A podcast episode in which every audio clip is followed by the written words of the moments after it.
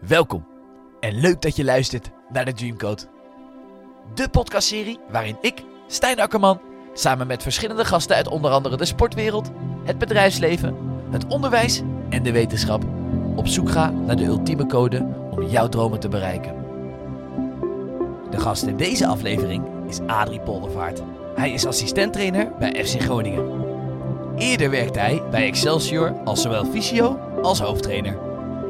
We hebben het met hem over de route die hij aflegde van de amateurs tot aan de profs, het prikkelen van spelers en de totale mensvisie die hij heeft als trainer. Adrie, wat te gek dat jij in de podcast te gast wil zijn, eh, de Dreamcode. Kijk, Kun je wat meer over jezelf vertellen? ja, waar, waar moet ik beginnen? Eh, waar ik eh, ook geboren ben? Of, ja, gewoon eigenlijk he- het hele leven, de levensloop. Ja. laten we beginnen met de naam, woonplaats, ga zo maar door. Nou, de naam is Adrie Poldervaart met, eh, met IE. Dat is eigenlijk niet goed, want eh, Adrie met IE is eigenlijk de vrouwelijke variant. dus dat hebben mijn ouders niet goed gedaan. Geboren in 20 december 1970 in, eh, in Oudenhoorn. Dat ligt op Voorn en Putten. En nou ja, goed, dat is, dat is mijn, mijn plaats, mijn woonplaats. En daar kom ik nog, daar kom ik nog steeds. Daar woon ik nu vlakbij. Ik woon nu in Hellevoetsluis. Ik ben getrouwd met Annelies en ik heb twee dochters van eh 22, Daphne, en een dochter van 19, dat is Louise. Zo, dus niet En alleen een topsport. Eh, en een hond Bobby. en Bo- ook nog erbij. Ja, ja, ja. Dus dat is eigenlijk gewoon fulltime eh, topsport dan eigenlijk. Ja, thuis een gezin, dat gaat ook altijd door. Nee, absoluut, absoluut. Dus dat, is, dat is één. Maar goed, nu is dat door de situatie met Groningen ben ik natuurlijk veel minder thuis dan daarvoor één. Maar goed, daarvoor en, eh, heb ik natuurlijk buiten de laatste drie jaar heb ik ja, eigenlijk vanaf, vanaf 95 heb ik altijd eh, gewoon, eh, gewoon samen gewoond. Of de kinderen waren erbij sinds eh, 99. Dus ja, dan, eh, dan is dat nu wel een hele andere setting voor mij. Ja, want we hebben het nu eigenlijk al over de, de volwassen Adrie Poldervaart. Ja. Ik neem aan dat er ook nog een jeugd is geweest. Ja, ja, Wil je daar ja, wat meer over vertellen? eh, Ja, aan? Ja, prima, eh, prima jeugd gehad. Eh, een boerenzoon ben ik, geboren op een boerderij.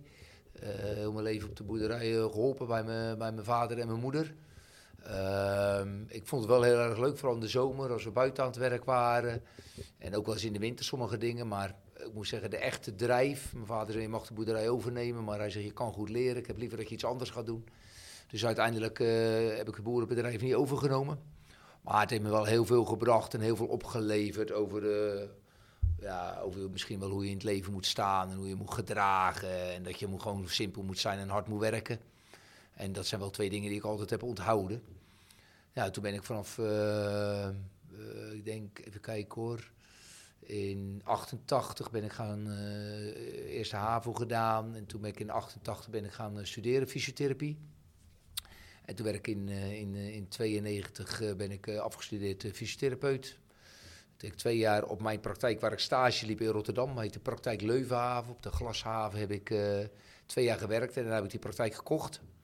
En eh, tot eh, eigenlijk een paar maanden geleden heb ik die verkocht. Dus heb ik ruim, eh, ja, even kijken, ruim, denk ik wel 25 jaar die praktijk Zo, van mij. En zo. ik heb nog een praktijk aan huis dan, of had ik nog, ook een fysiotherapiepraktijk. En die praktijk is er nu nog of is dat ook nu gewoon even... Ja, praktijk in? Hellevoetsluis, dat doe ik eigenlijk ja, af en toe misschien nog eens iemand die, die ik echt heel goed ken of niet anders kan. Of die graag nog wil dat ik even naar hem kijk of naar haar, dan doe ik dat nog even. Maar in principe doe ik eigenlijk geen fysiotherapie meer. Nee, wat, wat, wat fysio ben je, dat zeggen ze wel eens, hè, ben je niet even, dat ben je voor heel je leven. Dat ik ja, nee, ja, goed, ik heb nee, gewoon alles. Ik ben gewoon fysiotherapeut en dat gaat ook niet veranderen. Nee, dat zit er gewoon Dus, in. eh, eh, bedoel, eh, dus, dus dat is zo. Maar in principe eh, heb ik nu geen actieve rol meer in, in de fysiotherapie, absoluut niet. Ja, want, want wel een leuk dingetje meteen. Ik ben hier met een paar vrienden. Eh, Eentje Ja. loopt nu toevallig even op Ja. krukken. En meteen het, de kruk zit er net Nee, de helemaal- kruk was niet helemaal goed. Toch dus, even een eh, klein beetje, Ja, dan kan je eh, toch hier elkaar eh, een Het beetje toch. Ja, dat is toch mooi. Dat is toch mooi. Nee, nou, fantastisch om dat stukje al te horen. Ik vind het altijd heel interessant om te horen waar iemand dan vandaan komt en waar een bepaalde mindset vandaan komt. Want Ja. Als, als ik aan de persoon Adi Poldervaart denk, eh, voor, zo- voor zover ik hem ken, denk ik aan iemand die altijd heel bevlogen is, heel hard werkt. Dat, Ja. dat zie je ook terug langs de lijn. Ik zat een stukje training te kijken. Ja. Zat, zat flink wat passie in. Ja. Ehm dan, dan kan ik me voorstellen dat je moet natuurlijk ook dingen leren, je moet ook dingen zien. Eh, heb je voorbeelden? Heb je de grote idolen waar je tegenop kijkt? Nou, ja, in principe wel, maar dat heeft meer misschien met mijn speelstijl te maken en dingen. Nou goed, wat dat betreft ben ik wel een Cruijff-adept. Ja goed, en als je dan van Cruijff teruggaat, dan kom je toch wel bij, eh, bij Guardiola terecht. En Bielsa heb ik heel, vind ik eh, zeer interessant. En die heb ik eigenlijk wel helemaal uitgespit en allerlei dingen opgezocht. eh, boeken, on- online dingen gevonden en dergelijke. Ja, die heeft toch wel een hele aparte manier. En ik weet ook Guardiola destijds bij Bielsa geweest is, om eigenlijk toen hij zijn trainingscarrière ging beginnen.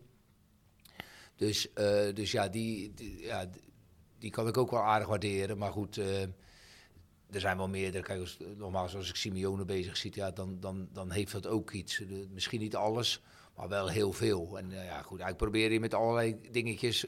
Guardiola is uitgeroet. Ik ben de beste dief van allemaal, want hij haalt overal wat dingetjes vandaan. Dat zegt hij mooi. En ja, en eh, nou goed, ik ben in de, die zin, kijk ik ook eventueel wat kan bijdragen aan het team. En dat kan een klein detail zijn, maar dat kan ook, eh wij spreken weer iets heel simpels uit de eredivisie zijn. Ik heb nou niet zo snel een voorbeeld.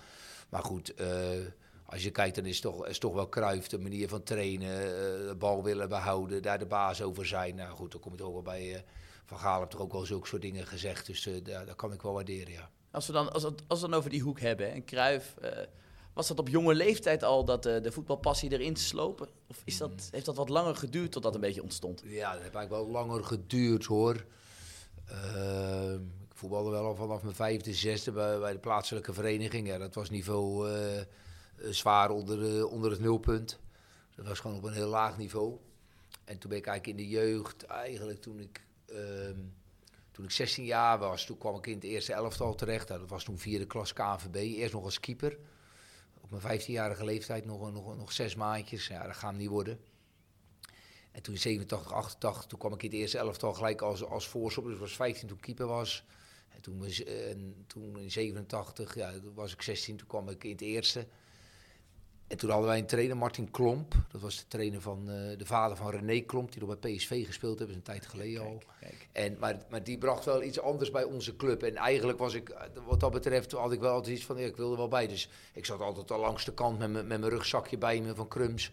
Een rugzakje van Krums, toen weet ik nog, met mijn slippers. En, en, en een handdoek en mijn scheenbeschermers. In de hoop dat ik misschien op de, op de, de bank reserve mocht zitten. En die had dat wel door. En op een gegeven moment eh, zei hij, ja, wil je dan een keer meetreden? Nou ja, goed. En eigenlijk van daaruit heb ik dat eigenlijk... Toen wilde de club dat niet. Een vriend van mij was een jaar ouder. Die mocht wel meetrainen en ik niet. Toen zei ja, je bent eigenlijk nog een jaar eh, te jong. Maar uiteindelijk hebben ze me er toch bij gehaald. Ja, toen is het eigenlijk wel een beetje begonnen. En ja, en verder keek je wel gewoon voetbal. Maar ja, vroeger had je alleen maar Studio Sport. En dan zag je zondagavond drie wedstrijden. Dus je kon niet de standaardwedstrijden zoals nu Nee, helemaal analyseren. nee, nee, nee, nee, niks. Eh, Je had, je, had, je, had, je had dan Studio Sport waar je voetbal kon kijken. Op een gegeven moment kreeg je dan in... eh eh na 88, 89, 9, maar goed, dan was ik zelf al 20. kwam natuurlijk Studio Italia. S'avonds om 10 uur of kwart over 10 bij de NOS. En op zondag, ja, wij, hadden, wij hadden maar eh, alleen Nederland 1, 2 en 3. En we hadden geen kabel, want ik woonde net buiten het dorp. Dus als we met de antenne iets konden bewegen, dan konden wij België zien. Dus dan kon je, zondag had je altijd eh canvas, geloof ik, op België. En dan kon je wedstrijden van de Belgische competitie zien.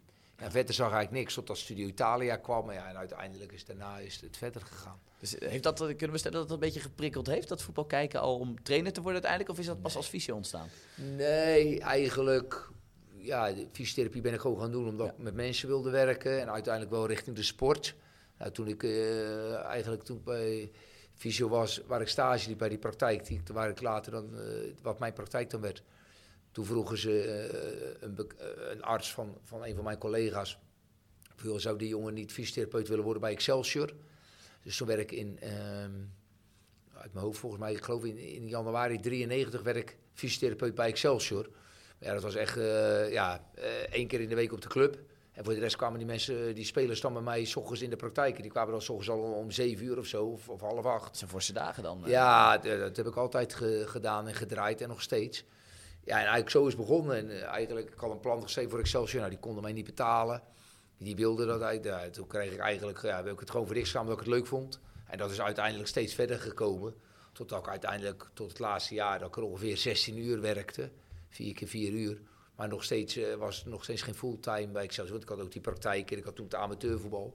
Ja, En eigenlijk het trainersvak is begonnen in, eh, in, ehm, in, de achten- in 98, in mei 98. Toen vroegen ze van, joh, uh, Adrie, zou je geen speler trainer willen worden van mijn team waar ik toen in speelde? En eigenlijk club toen- was zo dat? is begonnen.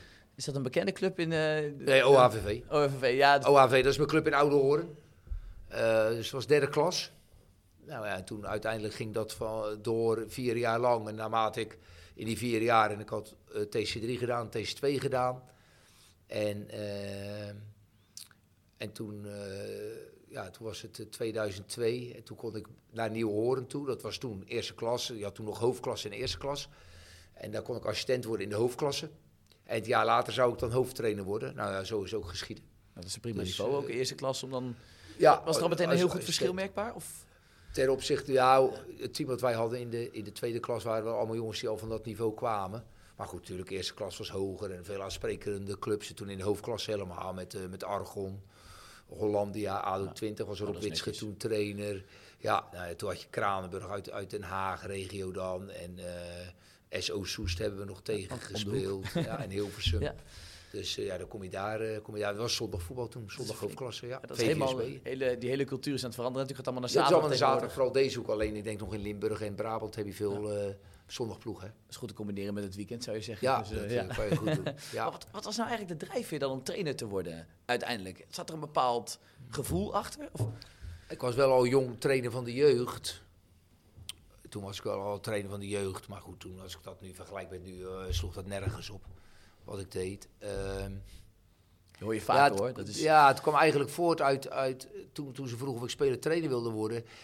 Kijk, ik had wel altijd, uh, ik, ik, ik bemoei me wel altijd overal mee. Ik dacht wel na over tactiek. Uh, ja, sommige dingen waar ik niet mee eens was, dan gaf ik aan van ja, wat, wat bedoel je dan? Ehm, en uiteindelijk is het zo gekomen. En uiteindelijk toen ik dus speler trainer werd in, uh, in 98, juni 98 ja, toen dacht ik van ja, nou moet ik me er verder wel in bekwamen. Ik wil weer gelijk uh, TC3 doen.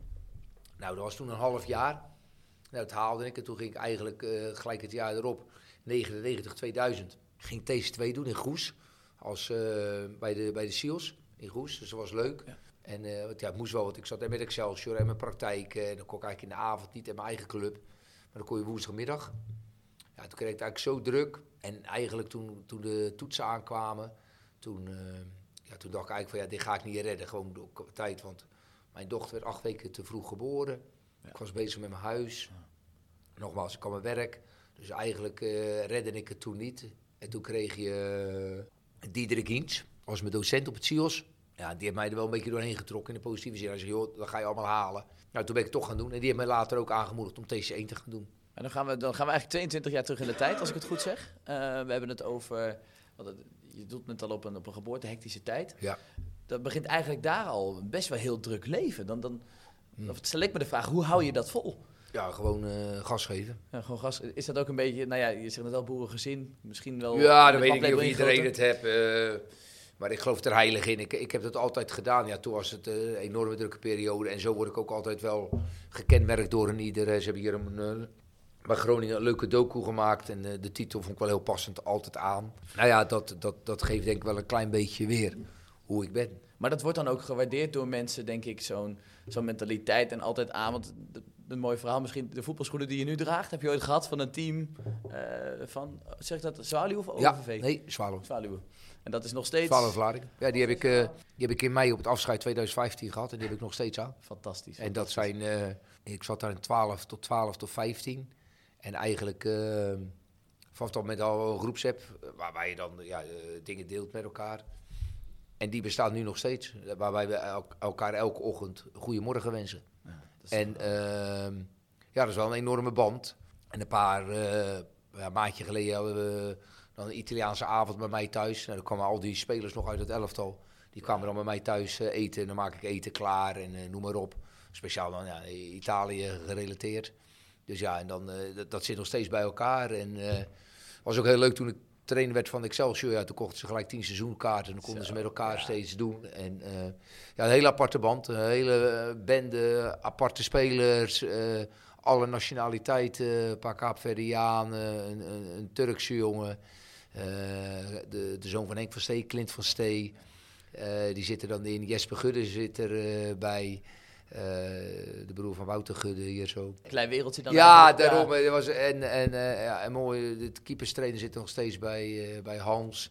Ja, en dat is gewoon enorm leuk. Gisteravond zitten we Feyenoord te kijken met elkaar. En dan zit je toch met elkaar weer, heb je dat gezien, dat, die had beter dat kunnen doen. Ja, ja. En, eh, en erop. ja, dat is echt wel een heel apart, een heel aparte groep, ja. Nou, want als ik dit dan een beetje hoor, dan kan ik er best wel uit opmaken dat de spelers heel erg de mensen, harde werken, en de verbinder Adi Poldervaart misschien Ja. wel waarderen. Ja. Zijn, dat, zijn dat je grootste krachten en welke kracht heb je nog meer als trainer? Nou, ik denk dat dat wel belangrijke krachten zijn. Ja, ik vind het moeilijk om te zeggen welke dingen die ik wel heb. Ik bedoel, van wat, dat moeten anderen maar oordelen.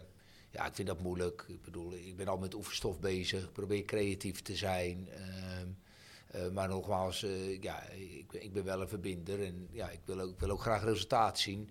Dus ik wil ook mensen verder wel ontwikkelen. Dus eh, ja, goed. Eigenlijk alle facetten die, die, waar, die een trainer moet hebben, daar heb je wat meer of wat minder van. Ja, goed. Moeten anderen maar oordelen wat, wat, wat goed genoeg is. Nee, natuurlijk, natuurlijk. Ja. Nou, we gaan zo langzaamaan toewerken naar het hoofdstuk Excelsior. Ja. Ja, voordat je trainer werd bij Excelsior, was je natuurlijk eerst fysiotherapeut. Ja. Heb je daar al bepaalde lessen uit mee kunnen nemen, eh, die je nu als trainer alsnog in de praktijk brengt?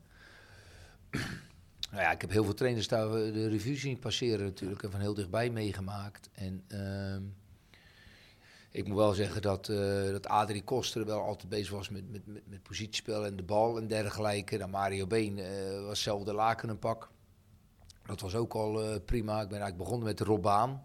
Nou, daar heb ik eigenlijk al een beetje people's management kunnen leren en kunnen zien. Rob Baan kon dat perfect. Die kon dat perfect. En, ehm, en toen kwam Alex Pastoor in, in 2010. En dat was wel apart, want in 2005 speelden wij tegen elkaar. Maar toen was hij trainer van AFC 34 en ik van Nieuw Horen. Zo. En toen, toen, eh, toen degradeerde hij. En wij gingen door in de na-competitie. En toen kwamen we elkaar vijf jaar later tegen. Werd hij trainer van Excelsior. Toen kwam, kwam hij me tegen. Hij zei, oh jee. Heb ja, weer? ik zeg, ik zeg op de- vandaag is precies vijf jaar geleden dan die wedstrijd. Dus, dus eh, hij wist het nog. En het jaar daarvoor hadden wij elkaar ook al tegengekomen toen. En dat was precies de, de dag na de sterfdag van mijn vader. Dus eh, die wedstrijd was al een beetje apart. En eh, ja, sindsdien is er wel een band. En Alex, ja, daar heb ik wel eh, het nodige van geleerd. Die was echt wel bezig met, met het ontwikkelen van team en, en ideeën. Dus dat is, dat is altijd wel mooi. En ja, en toen kwamen er weer allerlei andere trainers. En uiteindelijk Mitchell van der Gaag. Ja. Toen kwam ik steeds verder, ging bij Barendrecht trainen. Ja, Mitchell heb ik ook wel eh, het nodige van geleerd. Dus het was heel leuk. Ja, totdat je zelf dan ineens, eh, ik nam het van hem over. Ja, want Mitchell van der Graag vertrok. Ja. Eh, hoe is dat proces in zijn werk gegaan, dat je hoofdtrainer werd uiteindelijk? Nou ja, eigenlijk omdat drie trainers toen afgezegd hebben. Dat was Faber, Stuivenberg en Marcel Keizer. Was hij toen al bij Ajax geweest of moest hij nog naar? Ajax? Marcel Keijzer was hij toen al ja, Ajax ja, geweest? was daar al geweest, ja. En, ehm, ja, en toen zeiden ze van ja, als Adrie Poldervaart nou eerst elders eh, ervaring op had gedaan bij, bij een ploeg bijvoorbeeld in de eerste divisie Ja. en we weten hoe hij is, dan hadden we hem nu wel gevraagd. Toen zeiden we ja, van waarom doen we het nu niet dan? Nou, uiteindelijk hebben ze toen eh, mij, eh, mij gevraagd om dat te doen. Ja goed, en ik had het natuurlijk nooit verwacht, want ik ging eigenlijk cursuscoach betaald voetbal doen om me eigenlijk nog verder te verdiepen. En omdat ik eigenlijk alle diploma's had, maar nooit ervan uitgegaan. En tot op, de, tot op de dag vandaag heb ik nooit een carrièreplanning gedaan. Van nu wil ik dit doen en nu moet ik daarheen en ik moet naar de eerste klas en dan moet ik naar de hoofdklasse. Nooit. Nooit. Ik ben altijd voor die functies gevraagd. Niet dat ik niet zelf wil solliciteren, want in 2012 stopte, stopte ik na zeven jaar bij Spijkenisse. En toen, ja, toen kwamen er geen andere clubs. Toen had ik zelf gesolliciteerd bij Westlandia en bij TOGB in Berkel en Roderijs. Nou, echt eh, hele mooie clubs. Maar goed, daar werd ik nummer twee. Daar ben ik niet aangenomen. En, eh, en voor de rest, al die andere clubs ben ik altijd gevraagd. En ja, dat was altijd een niveautje hoger.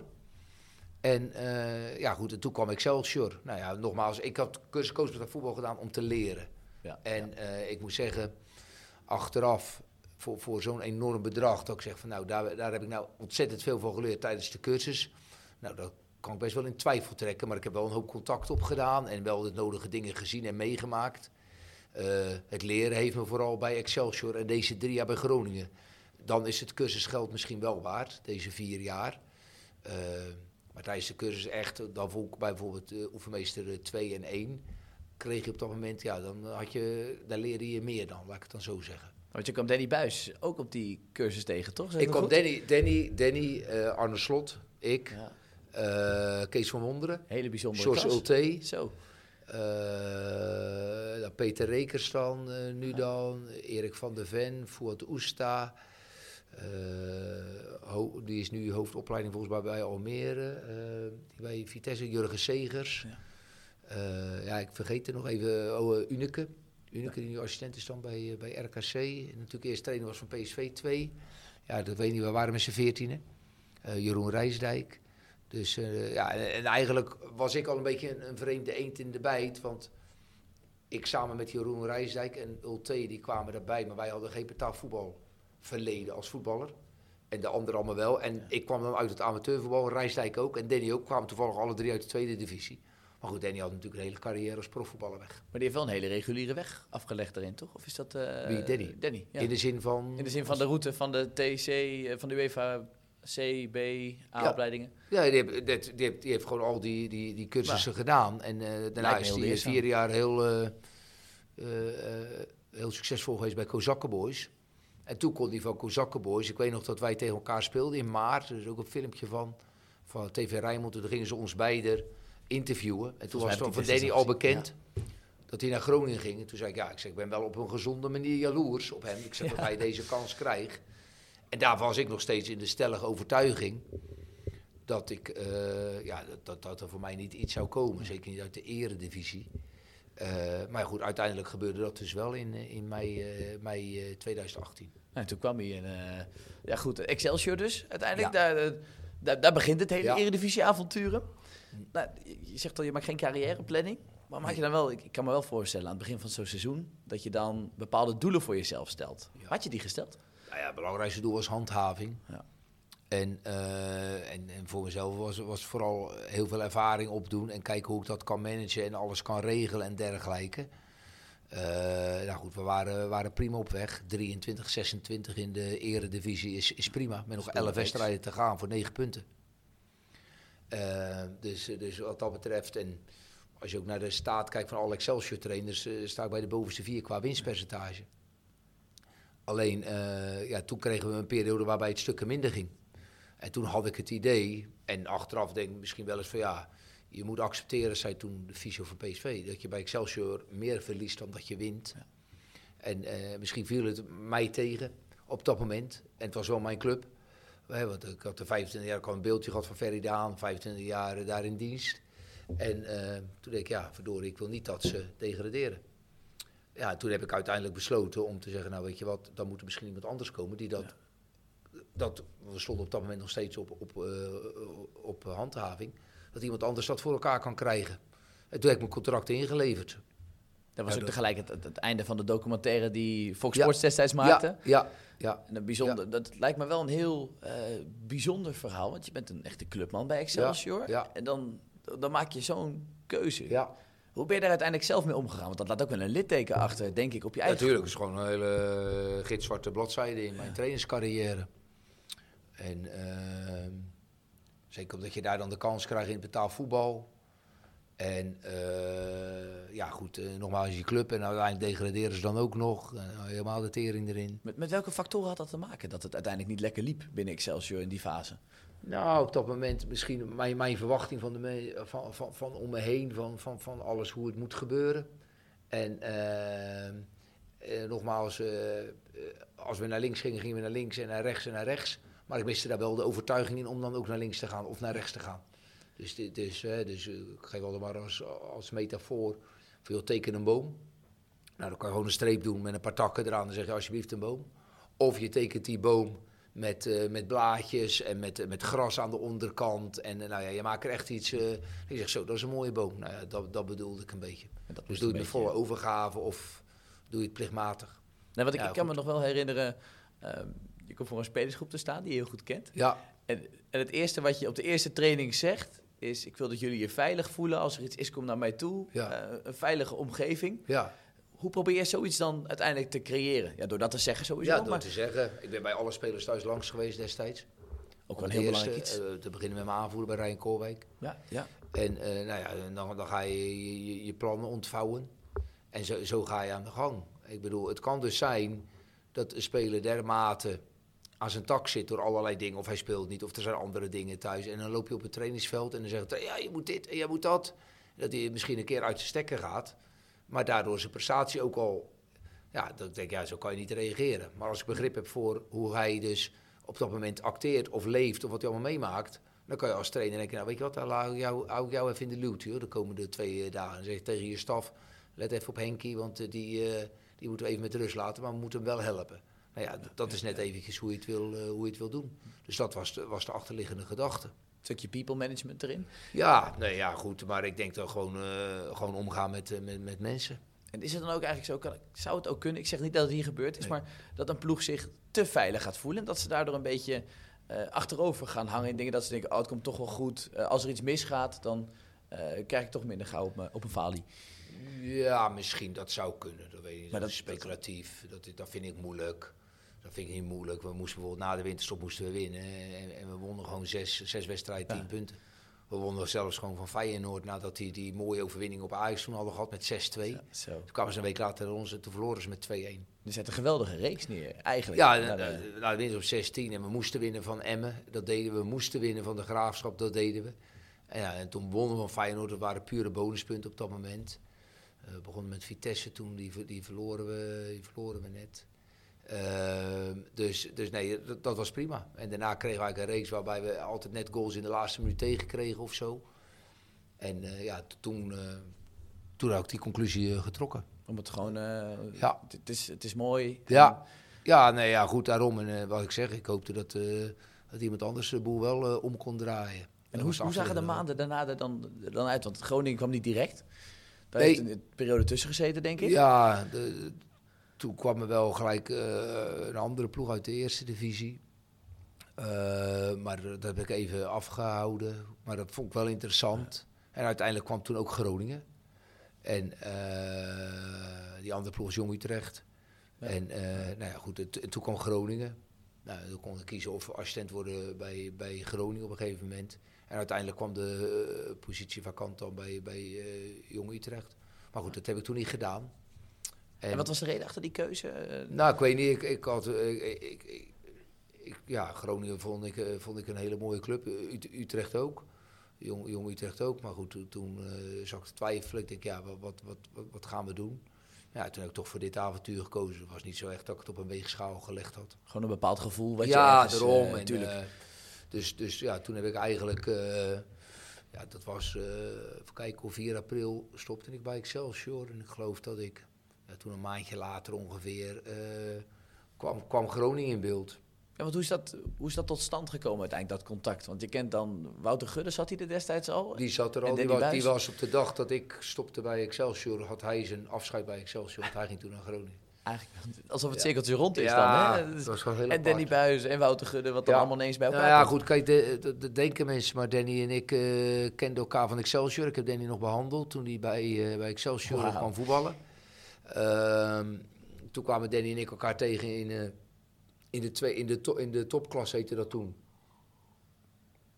En in de tweede divisie. Maar eh, ja, we belden elkaar eh, heel af en toe eens. Ja, ik bedoel, wij konden elkaar gewoon van, nee, ja, ik heb jou behandeld, ja, en ik was spelen bij jou. Maar we, wij, wij belden nooit van, joh, hoe is het vandaag? Wat ga je nog wat leuks doen? Zelden. Maar de- uiteindelijk nu, ja, je, je- acteert nu als team bij Groningen. Hebben jullie raakvlakken met elkaar? Nou ja, goed, je vroeg net hoe is het gekomen. Groningen was op zoek naar een assistenttrainer. Die hadden een, eh, iemand ingeschakeld om een soort eh, screening te maken van wat, wat hebben wij nodig Ja, in de technische staf. En ehm, ja, dat is wel leuk. En uiteindelijk kwam daar, eh, kwamen daar een x-aantal competenties uit. En toen zei Wouter tegen Danny van, joh, heb jij dat gelezen, die uitslag? Ja, een beetje. Ja, jij ook. Ja, ja, ja. Hij zei, wauw, ik zit te denken aan, één persoon. Nou, zei Danny, ik ook. En je bedoelt Adrie? Ja, we bedoelen Adrie. Ja, is zo is het eigenlijk gegaan. ja. En, en wat waren die competenties? Weet je dat nog? Nou ja, in ieder geval was loyaliteit, was in ieder geval hard werken, proberen innovatief te zijn met, met, met, met oefenstof. eh, en, en, en, en, en als klankbord dienen en verbinder. Maar dat, dat En, eh, wel, dus ja. dat, dat, ja, daar zijn wel een aantal dingen waar ik eh, in dan scoor. Dus, dus zo is dat eigenlijk gekomen. Nou, dan eigenlijk, en ik maak uit heel veel gesprekken namelijk ook op dat er een hele fijne werksfeer binnen de, binnen Ja. de trainerstaf heerst. Ja. Ik, kom je het ook, trainers staan met elkaar in de gym, gewoon fanatiek. Altijd bezig. Nou, als Ja. ik de competenties hoor, pas je daar lekker in Ja, ook. Eh, absoluut. Maar hoe ontstaat zo'n werksfeer uiteindelijk? Ja, door dus de competenties misschien wat te matchen. Ja. Maar wat doe je er daarnaast nog aan? Nou ja, goed, omdat er eh, een aantal mensen bij elkaar eh, gezet zijn of gekomen zijn, die eigenlijk allemaal wel een beetje dezelfde instelling hebben om te zorgen dat je probeert met Groningen ergens te komen. Ja, dat is uiteindelijk... En, en dat is eigenlijk, en daarin is Danny die initiator, die heel veel verlangt van zichzelf, maar ook heel erg veel verlangt van zijn omgeving. En eh, ja, dan kan je twee dingen doen. Daar kan je, daar kan je in meegaan. Of daar kan je tegenaan gaan lopen schoppen. Ja, goed. eh, en eh, ik ben daar altijd in meegegaan. En altijd eh, met open vizier en eh, met, met een spiegel voor. En eh, we, we hebben best wel de nodige momenten gebotst met elkaar. En, en nog steeds wel eens.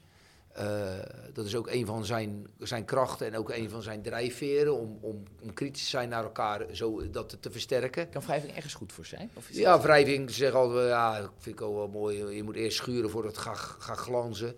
Dat is ook wel zo, het kan zeker. Ja, je moet wel weten wanneer je het wel kan doen of wanneer niet. Of wanneer kan iemand het wel hebben of wanneer kan je het niet hebben. Nou ja, goed, dat, dat, dat is een beetje eh, wat, je, wat, je, wat je moet aanvoelen. En ik ben dan 51. Dus ik kan, eh, ik kan denken van ja, nu vind ik dat wel belangrijk, nu vind ik dat minder belangrijk. En ik kan ook weten bij wie het vandaan komt en waarom dat het is en hoe het is en met wat voor bedoeling het is. En dan kan je misschien op een, op een 51-jarige leeftijd kan je dan misschien wel beter inschatten dan als je jonger bent. Omdat je dan nog niet zoveel levenservaring hebt. Je referentiekader is gewoon kleiner. Eh, maar vooral eh, dus de drijven onderling zit erin. En als je dan eigenlijk kijkt natuurlijk wat de afgelopen, hij dan vier jaar en wij dan drie jaar eh, met elkaar neergezet hebben in de zin van eh, talentontwikkelingen, eh, de meeste jeugdspelers de kans Zo, gegeven hebben. Ja. Eh, ja, nu met Björn, eh, ik geloof rond de 46 miljoen euro verkocht. Nou, eerste jaar heeft hij de play-offs gehaald, tweede jaar was corona, derde jaar hebben we de play-offs gehaald. En nu liggen we daar ook voor op koers met steeds een ander team. Ja, dan denk ik wel eens, nou, dat, dat kan wel binnen deze hele organisatie eh, door, door, door externe mensen is opgemerkt worden. Want ja, de organisatie faciliteert de omstandigheden, die faciliteert de spelers en dergelijke. En wij gaan daar met z'n allen mee aan de gang. Ja, wat, en wat ik is denk dat dat wel een, be- een behoorlijke prestatie Ja. is. Wat, wat, wat is dat dan dan? Ik, je doelt net al op een paar eh, talentvolle spelers die een mooie stap hebben Ja. gemaakt.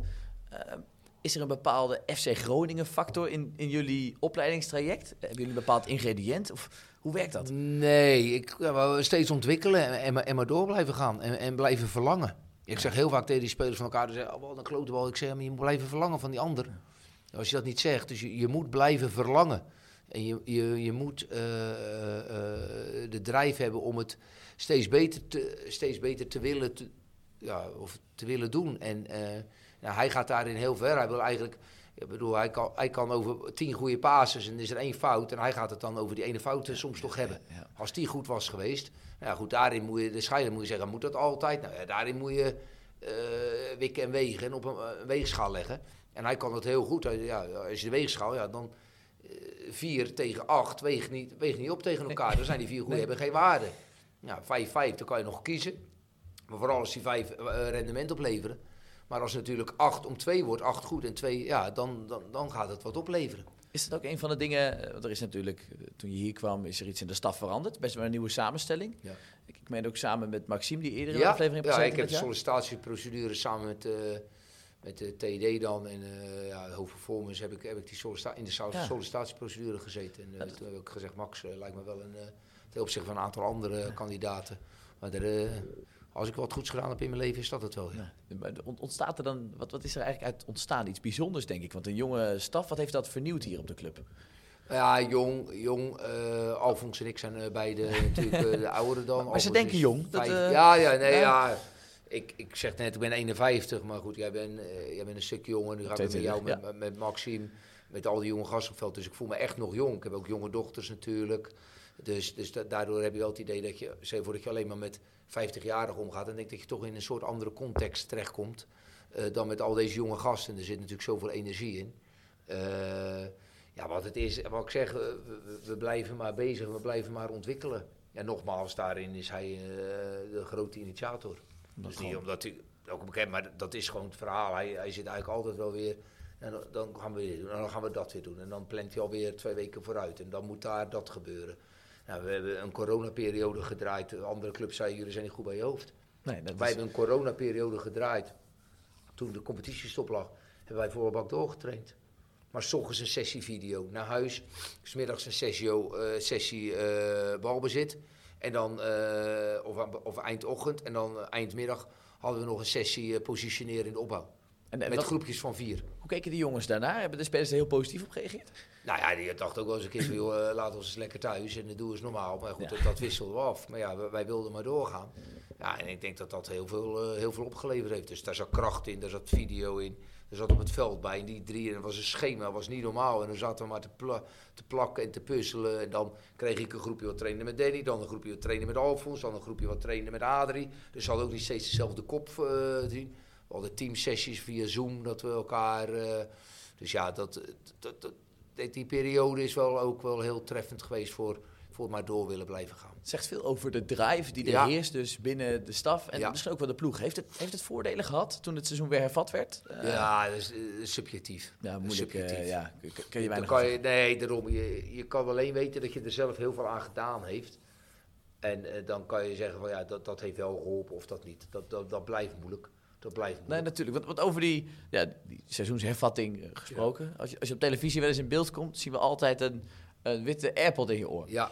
Ja, dat is al een tijdje geleden. hoor. Het is nu, eh, het is nu zo'n eh, McDonald's eh, ding. Dat- ik, een hele waar, headset. waar ik een bloedhekel aan heb. Dat is, het ziet, dus, dus de koptelefoon die je nu op hebt, dat ben je in principe wel aan gewend dan, denk ik. Ja, Ja, ja. daar, daar- daar vraag ik me af. Oké, tijdens een wedstrijd communiceer dan denk ik met Maxime. ja met Maxime. Wat, wat zijn je taken eromheen nog meer als, als assistent van FC Groningen? Nou ja, ik let met name op wat- wij doen aan de bal. Alfons let met name op wat we doen als we de bal niet hebben. Danny eh, behoudt de overview. Danny geeft aan van, joh, eh, schrijf dit op of hou dit in de gaten.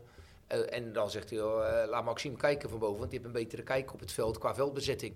Of kijk, we komen er niet doorheen, kijk dan waar op dat moment de oplossing ligt. Ja, zo zijn we steeds, sta je met elkaar in, in verbinding. Ik heb mijn iPad bij me dan, dus dan kan ik beelden eventueel terugkijken. Of Max kan clipjes maken die ik kan zien. Ik heb tactical pad, dus dan kan ik wat schuiven, Ja, top. wat anderen doen. Eh, zodat ik daarin, dan kunnen we makkelijker dan, dan soms schrijven, maar soms schrijf ik ook wel weer. Dus ja, dan ben je eigenlijk continu met elkaar eh, in verbinding om te kijken ja, waar, waar je het meeste profijt van kan hebben. Nou, precies, wat over Tactical Pad gesproken. Ja. Eh, we kregen net even een rondleiding over, over het complex. We kwamen Ja. even in de trainerskamer. Ja, Daar zie ik heel veel fantastische inspiraties daar hangen aan het bord. ja. Betekent dat ook dat als je in je vrije tijd zit, je hebt een idee dat je het gaat uitwerken? Of hoe, hoe moet dat zien? Ja, en dan bedoel je die, die tekeningetjes. Ja, die tekeningetjes ja, op de muur. maar dat zijn, eh, dat zijn dat we zeggen van ja, daarmee kunnen we, als we, als we die weer hebben, dan kunnen we daarop terugvallen. Dus dan, eh, ja, dan, dan probeer je daar wel mee te doen. Ik, ik moet wel zeggen dat we, ik maak hier hele lange dagen, eh, nog meerdere. Maken we echt hele lange dagen, soms om half acht. En dan gaan we pas om negen uur s'avonds naar huis. Ja. Waar wij dan het laatste uur doen we altijd sporten. Eh, maar daarvoor zit er wel heel veel tijd. Ja, daar, daarin kan je dingen uitwerken. Ik bedoel, als ik dan thuis kom, ja, dan kijk ik nog voetbal. Of ik zit heel misschien nog eens wat te kijken, omdat eh Dan zegt, joh, Adrie zou nog eens die wedstrijd even willen analyseren. Dan kijk je nog een stuk. Maar ik probeer dan in mijn vrije tijd wel ook wat, wat, wat dingen te doen. Ik denk van, nee, e- even niet. Ja, want daar zit een mooi eh? onderscheid in. Want je hebt een, een huis in Groningen, denk ik, Ja. en dan een, een echt huis, huis zoals we dat ja, mogen noemen. ja, ja, ja, klopt. Is er dan ook een gouden regel thuis bij je gezin van bij niks nee, voetbal? Nee, nee, nee, nee, nee. Ik maak mijn eigen, ja, in die zin, eh, nee. Als ik thuis, ja, eh, gisteren, gisteren ging ik toch weer zitten om, was van zes uur, training van vandaag voorbereiden. Eh, ik ben dan verantwoordelijk voor de aanvallende spellenvattingen, die heb ik voorbereid en uitgewerkt. Dus ja, dan, dan ben, je toch wel weer, ben je toch wel weer bezig. Dus niet dat mevrouw zegt nu, nu niet. Nee, ja, goed, dat is gewoon werk. Hoe, hoe reageert het gezin op? Dat vraag ik me wel eens af. Reageert het gezin heel erg van, joh, papa en joh, lieverd, dat is allemaal prima? Of is dat... Nou, die, die, die weten dat het gewoon heel veel eh, arbeid vergt. Ja. Kijk, en, en je zit natuurlijk nu een, een eind van de club vandaan, dus je moet veel, eh, veel reizen. Dus, maar ja, goed, die, die zijn er eigenlijk gewoon in meegaan. Kijk, toen ik, toen ik nog niet in betaald voetbal werkte, dan was het eh maandagochtend opstaan, half zes. Ik begon dan om half zeven in Rotterdam in de praktijk. Dan ging ik om negen uur naar Excelsior tot, tot één uur. Dan ging ik van één uur tot half drie naar mijn praktijk. Dan was ik om tien voor half vier thuis tot kwart voor zes. Behandelde ik patiënten thuis. Had ik van kwart voor zes tot zes uur. En dan ging ik van zes tot half zeven reed ik naar Barendrecht. In de tussentijd had ik al trainingen gedaan als een patiënt soms uitviel. Dan gaf ik van half acht tot negen uur, kwart over negen training bij Barendrecht. Nog even praten. En dan was ik thuis om half elf, elf uur. En dan, ja, dan keek ik nog even wat en dan ging ik naar bed om 12 uur en dan ging ik om half zes weer op. Dinsdag was dezelfde dag. Woensdagavond hoefde ik dan niet te trainen. Donderdag was dezelfde dag, maar was altijd in de kantine. Dus dan was ik pas om 1 uur thuis. nou, vrijdag Ja, ja, was dezelfde dag. En zaterdag was de wedstrijddag met, eh met Barendrecht. En dan zondag was ik vrij en dan trainde ik meestal met mijn vrienden bij, eh, bij OHVV. We hebben nog steeds jongens waar we toen mee speelden. Spelen we zondagmorgen nog een partijtje. En dan ga ik altijd bij mijn moeder eh, soep eten Heerlijk. om half één. En daar komt mijn gezin dan en dan zie ik mijn zussen. Ja, en dat was eigenlijk een, een, een, een, ja, gewoon een terugkerend ritueel. Dus eh, eigenlijk, Dus eigenlijk- niet beter. Nee, dus, dus, dus ja, dat was eigenlijk altijd eh, bezig zijn. Ja, want het hoofdstuk nu, Groningen, eh, dat gaat er binnenkort op zitten. Ja. Want je contract loopt af, wordt Ja. niet verlengd. Ja, ik denk dat daar genoeg over gezegd en gedaan is, dus dat gaan we hier niet doen. Nee, Eh, hoe zijn de ambities verder? Je doet niet aan carrièreplanning. Heb je Nee. verder nog ambities? nou ja, goed, ik hoop wel dat ik in het betaalvoetbal eh, eh, eh, werkzaam kan blijven. Eh, en als het niet zo is, ja goed, de amateurs zitten allemaal vol. dus ja, dan heb je eventjes eh, niks. Even wat rust Dan dan. zal ik eh, voor het eerst van mijn leven eh, in het UWV moeten. ja, goed, als Ja. dat zo is, dan, dan is het zo. ik Het heb is, twee handen, ik heb een hoofd. Dan moet ik voor mezelf wel de, de, ja, de scheidslijn gaan leggen. Tot wanneer ga ik wachten tot er eventueel gekomen wordt. Dat 31 augustus, eh 31 oktober.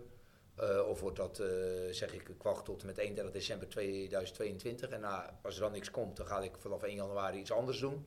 En iets anders zal dan ja, of iets in de fysiotherapie zijn of ja, andere werkzaamheden. Want ik zal toch geld moeten verdienen, want ik heb niet zoveel dat ik zou gaan zeggen, weet je wat, ik, eh, ik kan de komende vier jaar thuis zitten. Dat ga ik niet doen, want dat heb ik ook niet, heel simpel. Eh, maar dan zou je net zien, als je dat iets anders, dan belt 10 januari een club op. Ja. Dat is ook het wereldje dan weer. Dat zou je net zien, ja, dus daar moet je een beetje kijken. Nou ja, goed, eh, ik denk dat ook iedereen weet dat, dat, dat de graafschap ben ik een van de kandidaten. En eh, nou ja, goed, eh, nogmaals, eh, ik, ik- hoop dat dat rond gaat komen. Nou, Als ik daarop door mag vragen, dan Ja, is, is, dat, is het gevoel bij de graafschap goed? Nou, dat is natuurlijk al eerder Ja, dat langsgekomen. was, eh, dat was afgelopen zomer al. Ja. En de graafschap voelde voor mij toen, en dat blijft nog steeds, als een soort tussen aanhalingstekens Champions League. Nogmaals, als ik vier jaar geleden had verwacht dat ooit de graafschap bij mij zou komen voor het hoofdtrainerschap, ja, dan had ik diegene voor gek verklaard. Maar dat had ik ook al gedaan met assistentschap voor, eh, voor Groningen en, en het hoofdtrainerschap bij Excelsior. Dus eh, ik moet mezelf daardoor, ik, want ik blijf eigenlijk daarin altijd nog wat, wat negatief en wat conservatief. Dat ik zeg van ja, mij gaan ze niet vragen. Nou, dat is dus, dat is dus niet waar. Want ja, ze, hebben Excelsior gevraagd. Uiteindelijk hebben ze Groningen ook ja. gevraagd. Maar wel een assistentrol, is wat anders dan hoofdtrainer. Zeker bij zo'n grote club als FC Groningen. Want dat is gewoon echt een hele grote club hier in het noorden en vanuit het westen. Ja. Denk ik toch wel, dat, dat, toont de club ook wel aan. Absoluut. Zeker. Daarom, en zeker hoe, hoe het nu eh, ge- ja, hoe er gepresseerd wordt en, en wat, wat er allemaal weggaat. Ja goed, en uiteindelijk komt dan de graafschap. Ja, de graafschap is gewoon eh, eh, nu nog een, een eerste divisieploeg, maar echt gewoon een hele grote club met, met een enorme achterban. Ik denk dat ik qua karakter en persoon erg goed zou passen in de achterhoek. Met die zeggen, mensen, ja, met, met, met, ja, met, met gedrag, met, met, ja, zij noemen dat dram. Van joh, gewoon eh, niet zo moeilijk doen, gewoon doorgaan, hard doorgaan en, eh, en niet zoveel ouwe hoeren. Eh, dus ik denk wat, wat dat betreft zou ik daar wel goed bij passen. Dus ja, die, die, die hoop en die ambitie is er, is er nog steeds. Dus, eh, dus ja, goed, dat, dat zal afwachten. Ze zullen binnenkort een, eh, een keus maken. Maar is het dan eh, als, als hoofdtrainer? Of heb je, Als hoofdtrainer, Ja, graafschap. ja. En, en de ambities verder zijn ook gewoon hoofdtrainer? Of, eh, wel, maar ik heb nooit zo, eh, zo druk gemaakt op wat voor pet ik op heb. Gewoon die Dus ik je bedoel, eh, ja, eh, weer als, als er iets moois is dat ik denk van daar kan ik mijn ei kwijt. En of dat dan een assistenttrainer is of een hoofdtrainer. Ja goed, hoofdtrainer is wel echt heel anders. Tuurlijk. Ja, Eh, nogmaals, ik, ik werk net zo hard en ik beleef het intenser. Maar goed, je bent, eh, de verantwoordelijkheid is toch wat anders. Ik, voel me net zo klote als, als, de, als de hoofdtrainer. Dat, dat geldt voor heel de staf. Alleen je bent niet de, de persoon gelijk in kwestie. Eh, maar goed, eh, nu doet zich dit voor als hoofdtrainer. Ja. En eh, er heeft zich op het ogenblik nog geen andere functie aangemeld om ergens assistenttrainer te worden.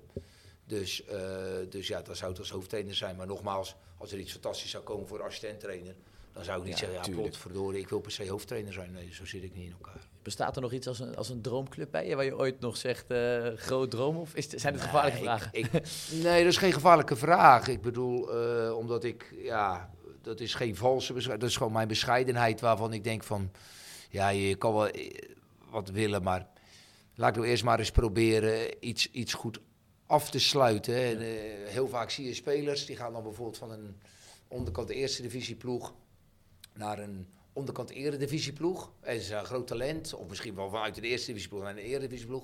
En dan zeg je, ja, eh, wat is je doel? Ja, dan willen ze nog naar de grote drie. Ja, dat Dan is, denk ik, ja joh, maar zorg nou eerst dat je de koning wordt van het team waar je nu heen gaat in de komende jaren. En gaat, dat je daar echt, dat je daar onmis, onmiskenbaar goed bent. En dan ga je eens verder kijken. Zo zit ik er in ieder geval. Dus ja, als ik trainer van de Graafschap mag worden, dan hoop ik maar één ding, dat ik het daar gewoon, ik, maar wij met elkaar het dan daar heel goed gaan doen. Dat mensen na een aantal jaren zeggen, potverdomme, dat was mooi man, die poldervaart. Dat, we- dat was leuk, daar heb iedereen van genoten. En daar hebben we met elkaar wat neergezet. En dat hoop ik, eh, dat hoop ik oprecht. En dat gevoel krijg ik hier bij FC Groningen wel. En zeker van de, eh, van, van, de medestafleden, maar, maar zeker van de supporters eromheen. eh, krijg ik wel het gevoel dat we het nodige neergezet hebben met een elkaar. belangrijke meetlat. En dat, ik, eh, en dat ik daarin eh, behoorlijk gewaardeerd word. En uit de grootste waardering kreeg ik van de zomer dat, dat een hoop supporters zeiden van joh, blijf van Adrie af, wij willen hem voor Groningen behouden. Maar we gunnen het hem wel. Ja, en eigenlijk was dat voor mij het mooiste compliment wat er was. Want ja goed, waardering is nog steeds en blijft altijd mijn grootste drijfveer.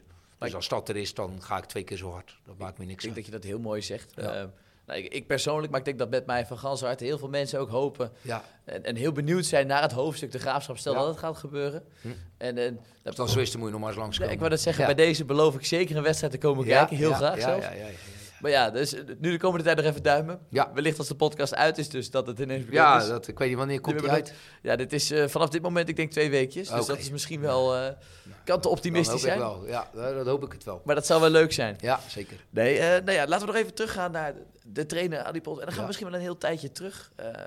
De reden waarom ik mij ooit, ik ben ook zelf een voetbaltrainer en jeugdtrainer, ben gaan interesseren in jou als trainer en als persoon, was het stukje differentieel leren. Ja. Ehm, ik heb heel Ja. veel contact met Ruben Den L gehad Ja. daarover. Ja, Eh, nou, daar kwam jouw naam ook een aantal keren naar voren. ja. Ja, kan je de luisteraars die er minder van af weten misschien meenemen in het stukje differentieel leren?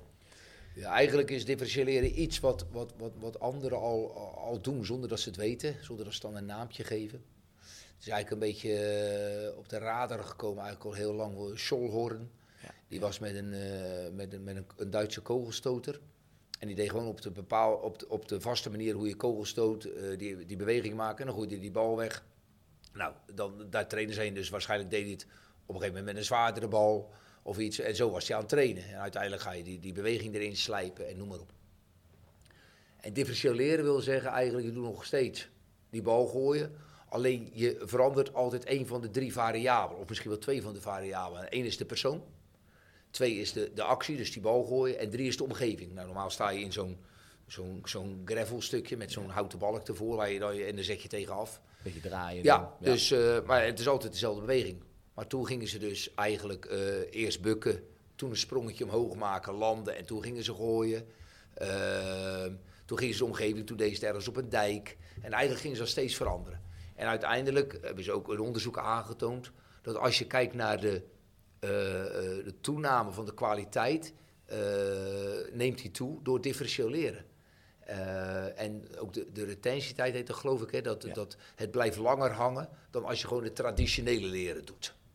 En toen hebben ze zes weken normaal getraind, gewoon zoals altijd was, en zes weken differentieel leren. En toen had hij met die zes weken differentieel leren gewoon een veel grotere, veel grotere progressie geboekt dan op de traditionele manier.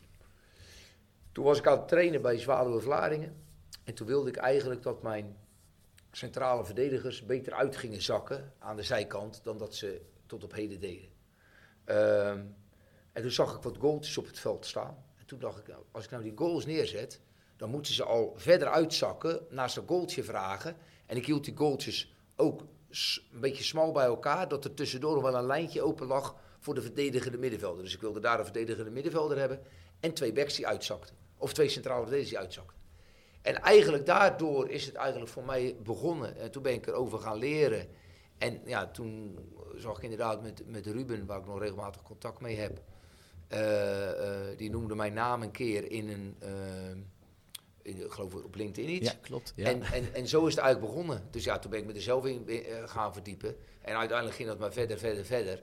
Ja goed, en ik heb het bij al mijn clubs heb ik dat altijd gedaan. En ik, ja, ik, geloof daar wel, ik geloof daar wel heilig in. Want hoe heeft dat zich uiteindelijk geuit als we kijken naar bijvoorbeeld je hoofdtrainerschap bij Excelsior? Had je bepaalde oefeningen uh, die je daar inrichtte en, en welke variabelen uh, gebruikte je daar vooral? Ja, ik deed het daar al uh, onder Mitchell van der Gaag. Ja. Die vond dat prima. dus ik deed daar de individu vermoeien. En daarna moesten ze dus wel met de bal allerlei vormpjes doen. En daar, tegelijkertijd koppelde ik daar ook een stuk krachttraining aan. Dus ik had eigenlijk alles verweven in één.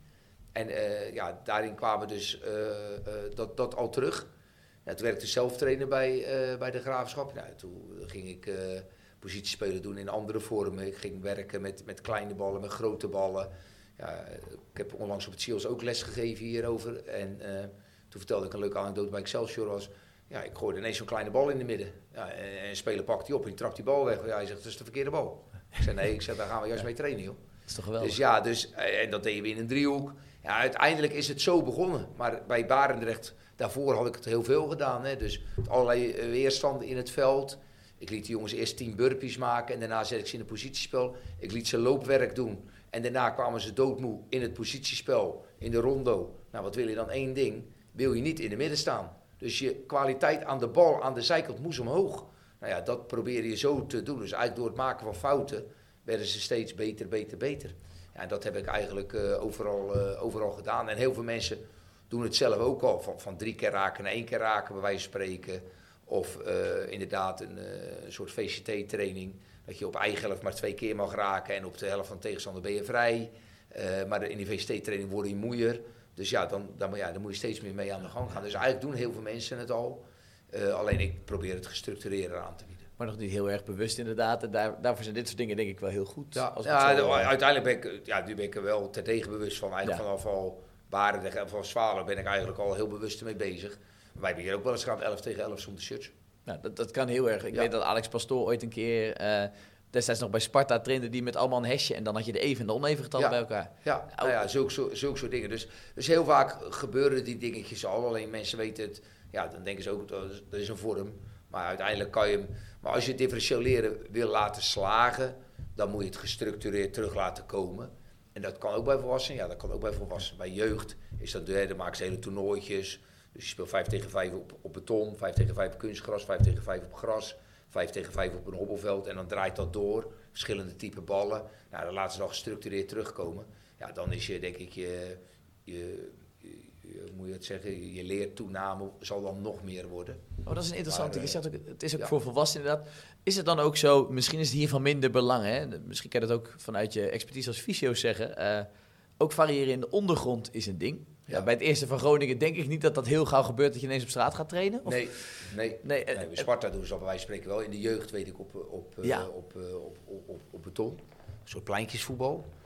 Uh, maar, dat hier, maar wij hebben het hier ook wel gedaan. Nog met weerstanden in het positiespel. Of uh, eerst gewoon paas en trappen. Daarna paas en trappen dan tussen twee pionnen door. Daarna uh, ineens weer een ander type bal. Andere kant op, op fluitsignaal. Nou ja, zo, zo proberen we het wel, wel te doen. Maar hier hebben we het veel minder structureel gedaan dan dat ik het eigenlijk zou willen. Omdat, ja, dat is... ja je, je, zit in, in, je zit in, in sommige situaties, je moet, je moet uh, presteren gelijk weer. En dat kan hier ook mee. Maar goed, dan vroeg die dag de 11 tegen 11 of zo, of, of tactisch weer op een wedstrijd trainen. Dus daarin hebben we het wat anders gedaan. Hoe zou je dat in de toekomst aanpakken als je weer een. Ja, ik zou, dat, ik zou dat wel weer doen. Ja, ja gewoon weer. Ja. Uh... Ik zou het ook voor mezelf, dat heb ik wel geleerd in die periode weer, wel al, al gestructureerder in mijn periodisering neer gaan zetten. Precies. Dat zou ik wel doen. Dus ik zou bijvoorbeeld. Uh, nou ja, ik zeg maar wat, als je 5 tegen 5 plus een vrije man zou spelen, dan zou ik misschien wel zeggen, weet je wat, ik, ik geef niemand een hesje. Nee, ik Dan ga ik ja, maar leren kennen. Nou, interessant, zeker interessante dingen. Nou, hierin uh, blijkt maar weer dat het, het belang van spelers prikkelen ontzettend belangrijk is. Ja. Uh, differentiële is daar een manier voor, ja. denk ik. Zijn er nog meer manieren uh, die jij zelf in de praktijk gebruikt? Naast differentiële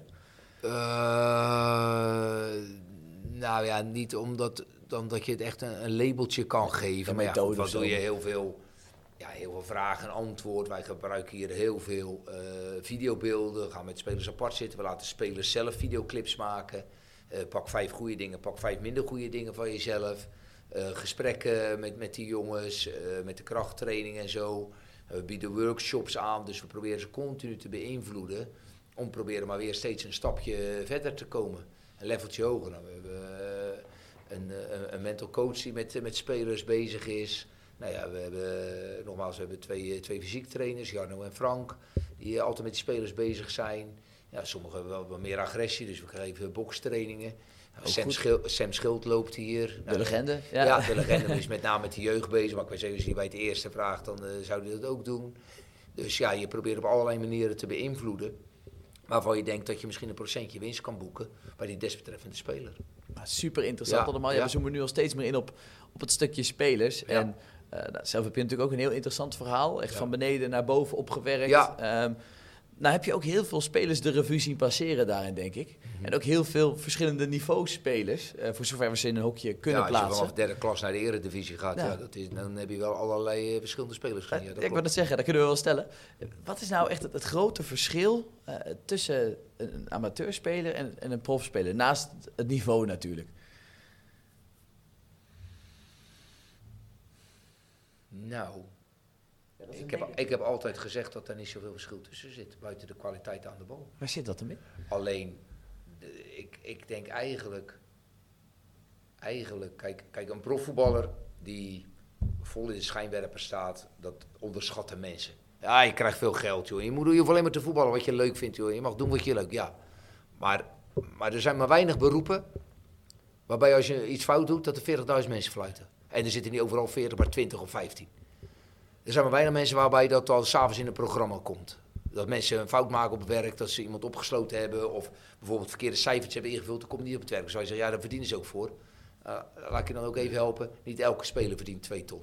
Kan het zeggen, het is niet, Niet overal, elke speler eh, verdient Hosanna, 2 ton. Hosanna. En ook niet elke speler verdient 1 ton.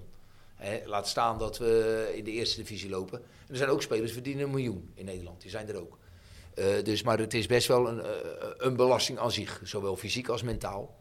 Uh, dus, dus ik heb, als je echt steeds er altijd in zit, ja, dan hebben heel veel spelers hebben wel een intrinsieke motivatie. Sommige spelers hebben die ook niet. Bij amateurs hebben die spelers ook, die zo'n intrinsieke motivatie hebben, die eigenlijk van amateurs van de derde naar de tweede divisie gaan. Dat is voor hun de top. Dus dat zijn eigenlijk ook profspelers. Die leven er echt voor. Ik heb gewoon, toen ik amateurspeler was, ja, ik let op wat ik dronk. Ik, lette altijd, ik, ik had thuis allemaal bakjes spaghetti gemaakt. Dus voor een wedstrijd nam ik altijd spaghetti. En uh, maakte ik klaar. Dan was het precies uh, hapklare brokken. En dan kon ik eten. Nou ja, heel veel mensen hebben dat niet gedaan. En heel veel mensen gingen tot drie uur naar bed. Of weer drie uur uit. En dan gingen ze dan smiddags voetballen, zondagmiddag. Speelden de beste wedstrijden. Maar dat hou je geen jaren vol.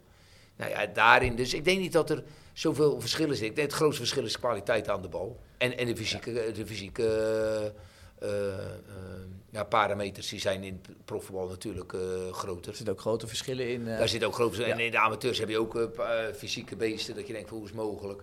Dus ik denk dat de allergrootste kwaliteit is de kwaliteit aan de bal.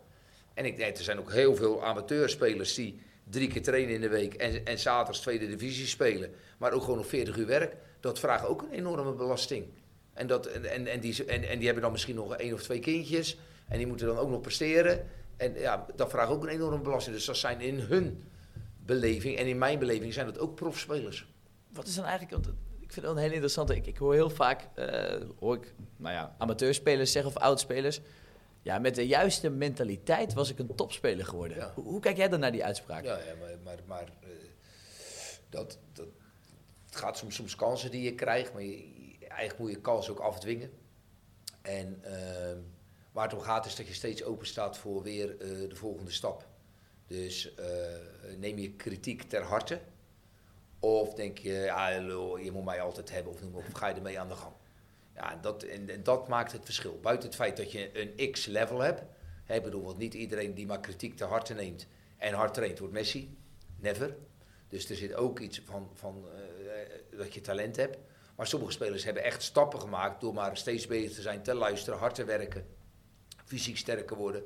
En die voor de eredivisie zeer capabele voetballers waren. Maar voor een leveltje hoger, wat we van de week met Manchester City hebben gezien, ja, dat, daar, ja, daar komen ze nooit. Next level, dat is Maar die kunnen, weet je wel, dus, dus daarin. Dus het gaat altijd maar om het ontwikkelen.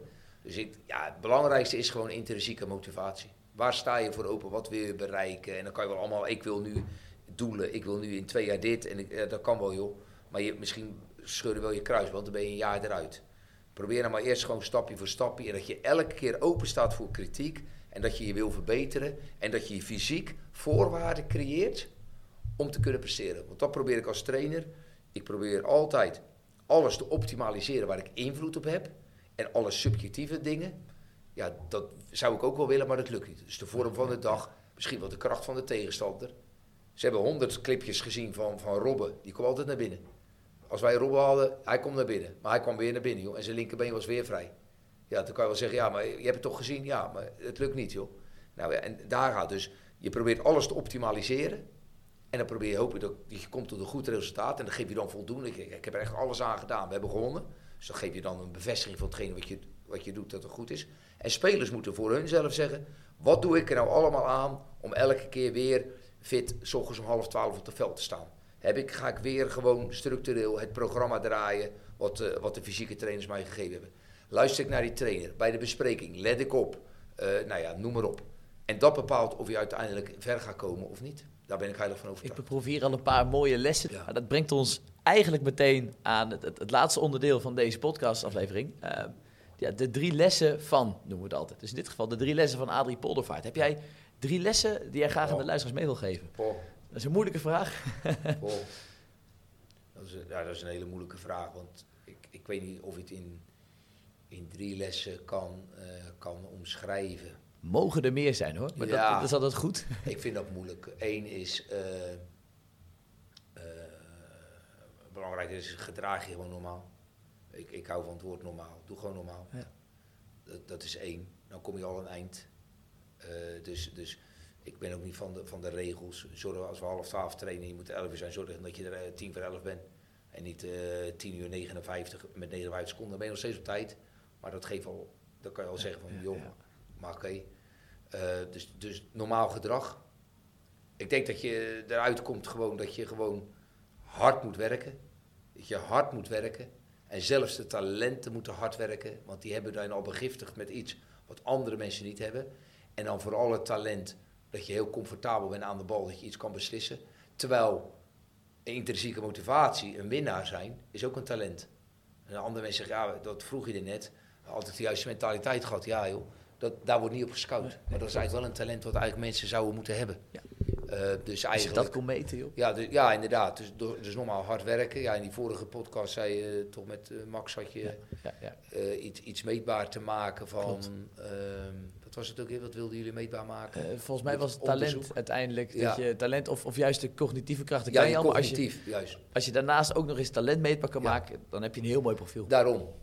dus, dus, dus normaal, normaal gedrag, twee, twee hard werken... Er zijn misschien uh, open deuren intrappen, maar ja, ja sommige, daarom zijn het misschien ook open deuren intrappen. Clichés, clichés staan niet voor niks. Ja, ja en de derde, de derde les. Ja, uh, ontwikkel jezelf door, door te luisteren om je heen en, en, en, en, en lees en, en leer. Uh, blijf niet te veel hangen in de dingen die je hebt, maar probeer jezelf steeds te prikkelen en uit te dagen. Probeer jezelf steeds uit te dagen. Ik denk dat je daar, als je die drie dingen doet, dat je een aardig eindje gaat komen. Dat wil niet zeggen dat je altijd de, de, topper wordt. Maar dan denk ik weer, waar je voor jezelf, dan kan je zelf denken, nou ja, ik heb, ik heb er wel alles aan gedaan. En dat, dat zie je vaak, dat, dat, dat, dat mensen die, die voetbal niet halen, qua voetballers dan bedoel ik, dan zeggen ze, als ik dat talent had geweest, dan had, ik, uh, dan had ik er alles aan gedaan, man. Dan was ik altijd daar en had ik altijd op tijd geweest. En had ik echt keihard getraind. Maar dan zeg ik wel eens, en dan kijk ik voor mezelf en denk ja, heb ik er nu alles aan gedaan om die training echt uh, optimaal te maken? Of uh, ben ik op tijd naar bed gegaan? Of heb ik de tegenstander wel goed geanalyseerd? Heb ik er alles aan gedaan? Dus wat je soms spelers verwijt, moet ik mezelf ook verwijten. Dat ik wel eens denk van, heb ik er dan wel alles aan gedaan. Die spiegel. ja, die spiegel. En, en, en uh, dat is makkelijk zeggen, want dan doe je spiegel weg. En denk ik, ja, ja, heb ik gedaan, joh. En denk ik, nou ja, dan had ik misschien nog wel wat extra kunnen doen. Uh, en, en, daarom, dus het is heel makkelijk om te oordelen over andere mensen. Als ik, dan had ik dat gedaan. Nee joh, want als jij misschien dat gedaan had, misschien doe jij binnen je huidige werkzetting er ook niet alles aan. Kom je ook misschien om half negen en ga je om precies vijf uur weg. In plaats van dat je zegt, ja, ik ga niet overwerken, want ik word niet voor betaald. Ik vind het, ondanks dat je net zegt van ja, ik vind het heel lastig om wat les te geven. Ja. Fantastische ja. lessen. Ja, nee, ja, goed. Ik denk wel dat het, uh, ik denk wel dat het zo moet. Althans, het zijn voor mij in ieder geval pijlers waar ik me goed bij voel. En die ook kennelijk door andere mensen worden gewaardeerd en opgepakt. Anders zouden ze niet vragen. Nou, echt super. Adrie, mag ik jou ontzettend bedanken dat jij te gast wilde zijn Ja. in deze aflevering van de Dreamcode. Nou, jij bedankt eh, voor de uitnodiging. Ja, nee, heel graag gedaan. En wie weet, eh, tot in de toekomst bij een andere club. Ja. We gaan het zien. Ja, je bent welkom.